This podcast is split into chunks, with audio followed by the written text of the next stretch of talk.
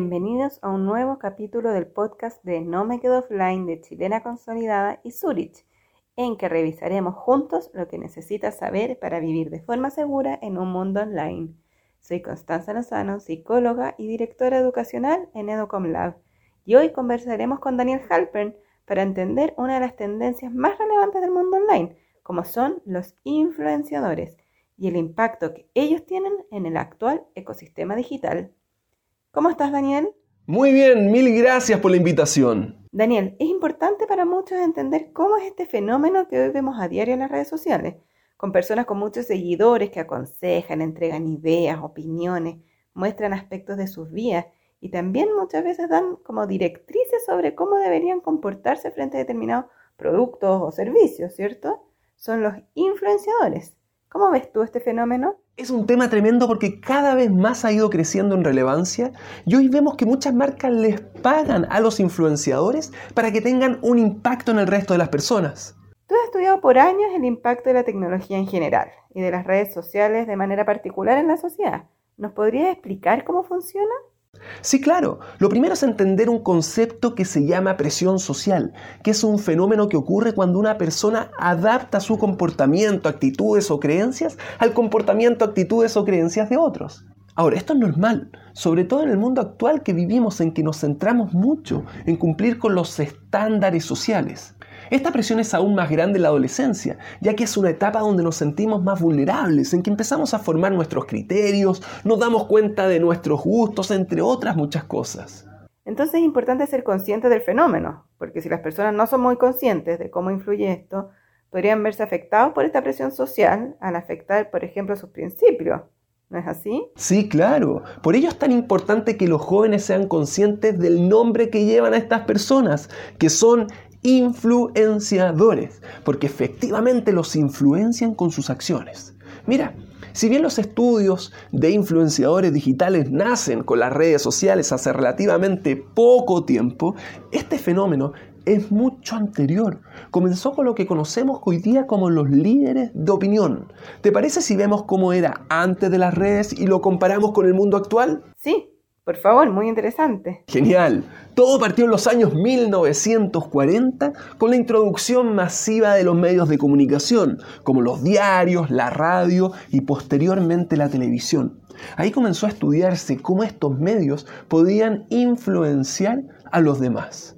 Luego los investigadores se dieron cuenta que si bien los medios incidían en las decisiones que tomaban cuando veían, ¿no es verdad?, la televisión, escuchaban radio o el diario, lo interesante era que era mucho más potente la influencia que tenían los líderes de opinión, que eran las personas que eran reconocidas por su credibilidad y que entregaban interpretaciones y reflexiones propias a partir de lo que salía en el medio.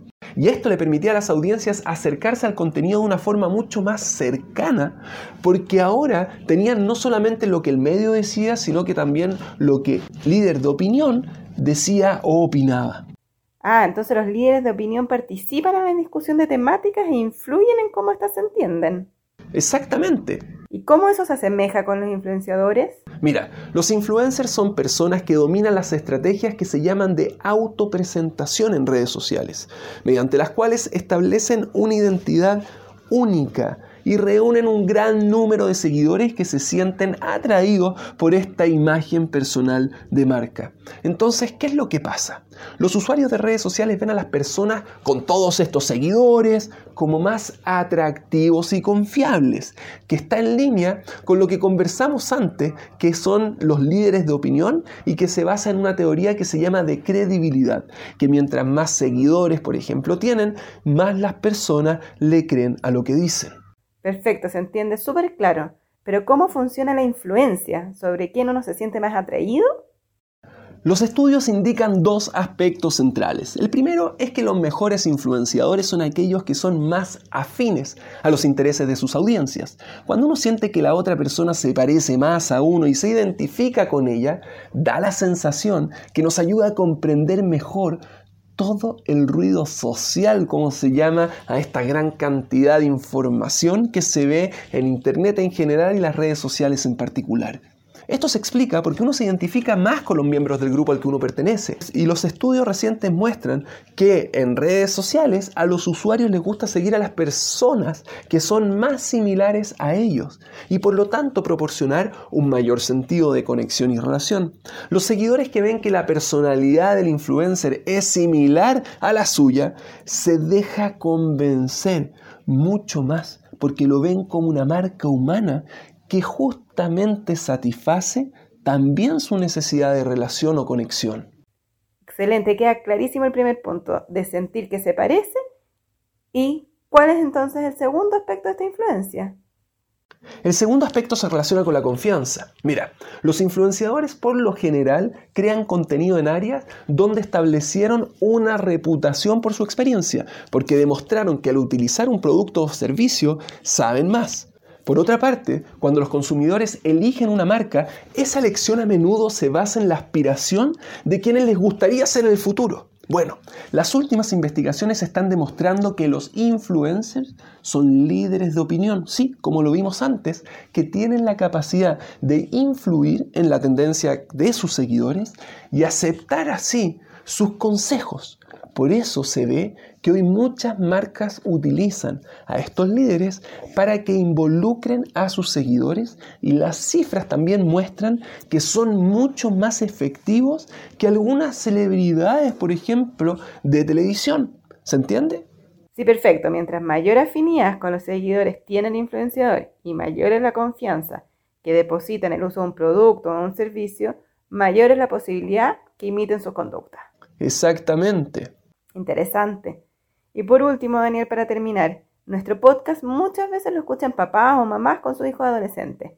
¿Qué consejo tú les darías a ellos en este tema? Yo creo que lo más importante es que sepan que si uno tiene afinidad con ciertas personas en redes sociales, que además tienen más experiencia y conocimiento técnico que uno, está perfecto seguirlos para saber las mejores opciones a tomar. Pero también uno debe ser consciente que hay una industria detrás de ellos, que intenta justamente a través de los influenciadores modificar nuestros intereses y gustos, llevándonos a comprar, por ejemplo, elementos que muchas veces no necesitamos y que al final, en vez de influirnos para una mejor opción, nos llevan a tomar decisiones que el otro quiere, no lo que uno necesita o más le gustaría.